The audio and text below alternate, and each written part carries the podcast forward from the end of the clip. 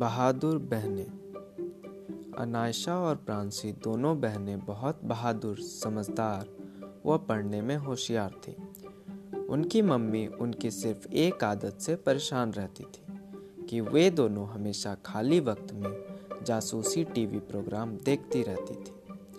आज दोनों बहन बहुत खुश थी क्योंकि आज उनका आखिरी एग्ज़ाम था। रिज़ल्ट आने तक दोनों ने जमकर जासूसी टीवी प्रोग्राम्स देखने का प्लान बनाया था। एग्ज़ाम ख़त्म होने के बाद प्रांसी ने अनायसा से कहा, चलो, घर चले। मैं पार्किंग से साइकिल निकाल कर लाती हूँ। तुम मुझे स्कूल के बाहर गेट पर मिलो। दीदी, आप आ जाओ। मैं थोड़ी देर बाद अपनी फ्रेंड्स के साथ आ जाऊँगी। आप मम्मी को भी बता देना कि मुझे आने में थोड़ी देर हो जाएगी। ठीक है, जल्दी आ जाना। ज़्यादा देर मत करना, वरना मम्मी चिंता करेगी। यह कहते हुए वह अपनी साइकिल से घर की ओर चली गई। शाम को अनायसा जब घर पहुँची तो मम्मी ने उससे पूछा अनायसा आज इतनी देर कहाँ लग गई? मम्मी, आज एग्ज़ाम का आखिरी दिन था ना, इसलिए मैं और मेरी फ्रेंड्स गप्पे शप्पे मार रहे थे। तभी मुझे देर हो गई। आपको दीदी ने बता दिया होगा। क्या? दीदी ने? पर प्रांशी तो अभी तक घर ही नहीं आई। मम्मी घबरा गई और घबराहट में सवाल पर सवाल करती चली गई। तुम दोनों एक साथ क्यों नहीं आई? कब चली थी प्रांसी स्कूल से? कहाँ रह गई? हे भगवान, मेरी बच्ची की रक्षा करना। आजकल बच्चों की चोरी की वारदातें भी बहुत बढ़ रही हैं। मम्मी को इस तरह घबराते देख अनायशा बोली, मम्मी, प्लीज़, आप ऐसे घबराओ मत। दीदी पहले भी तो कई बार स्कूल से लेट आ चुकी है। आप बैठो। इतना कहकर उसने मम्मी को पानी का ग्लास ला कर दिया। मम्मी, मैं दीदी के फ्रेंड्स के घर से उनका पता लगा कर आती हूँ। अनायसा ने कहा। तो मम्मी बोली हाँ यह ठीक रहेगा। जल्दी से पता करके आ। अनायसा जैसे ही बाहर निकलने लगी वैसे ही उसे दरवाजे पर साइकिल की घंटी की आवाज़ सुनाई थी अनायसा उछल पड़ी और माँ से बोली, मम्मी, दीदी आ गई। घर में घुसते ही प्रांसी ने अनायसा को चुप रहने का इशारा किया और मम्मी को देरी की वजह बताने लगी। मम्मी, मेरी साइकिल एक पत्थर से टकरा गई थी, जिससे पहिए का रिम टेढ़ा हो गया था। उसे ठीक करवाने में बहुत समय लग गया। तभी मैं लेट हो गई। उसकी मम्मी ने सुना तो पूछा तुझे कहीं चोट नहीं ना आई? नहीं, मम्मी, मैं ठीक हूँ।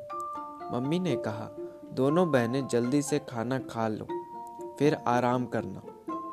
कमरे में आते ही अनायशा बोली, दीदी, आपने मुझे चुप रहने का इशारा क्यों किया था? क्या बात है? जल्दी बताओ ना। प्रांसी बताने लगी, जब मैं स्कूल से आ रही थी तो मेन रोड पर बहुत लंबा जाम लगा हुआ था।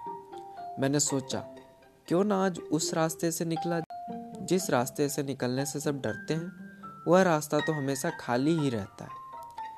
तो क्या दीदी, आप भुताहा हवेली वाले रास्ते से आई हैं? आपको डर नहीं लगा? अनायसा ने पूछा।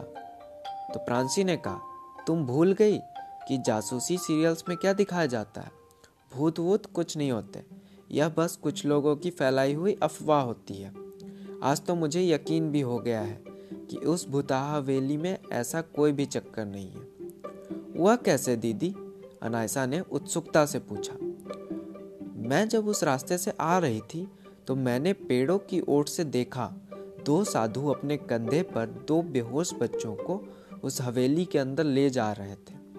कल हम दोनों पूरी तैयारी के साथ चलेंगे और देखेंगे कि मांजरा क्या है।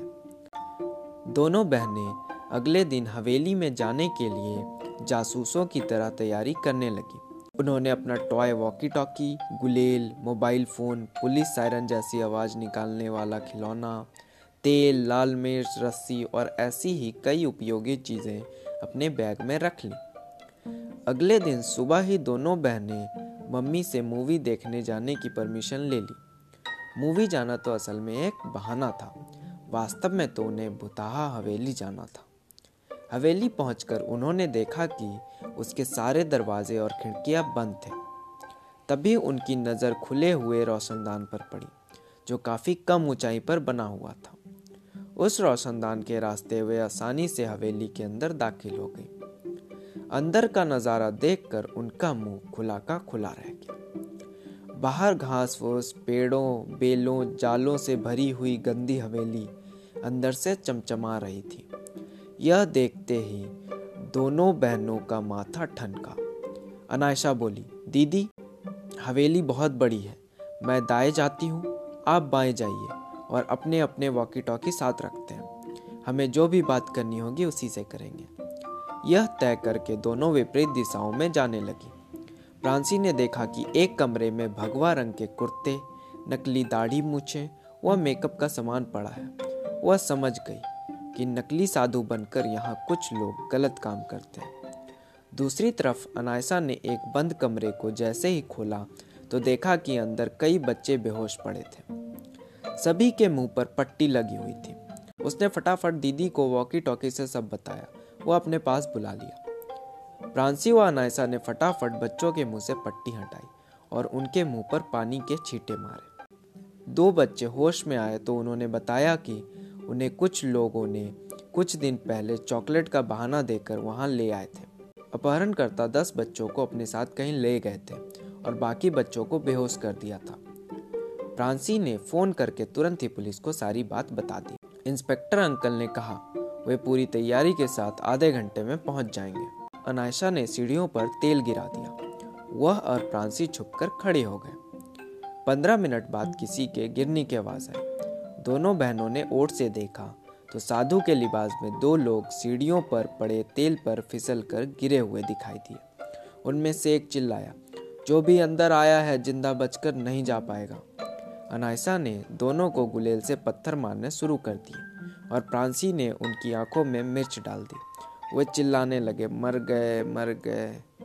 उसी वक्त पुलिस भी आ गई और उन्हें ढोंगी साधुओं को हथकड़ी लगा दी।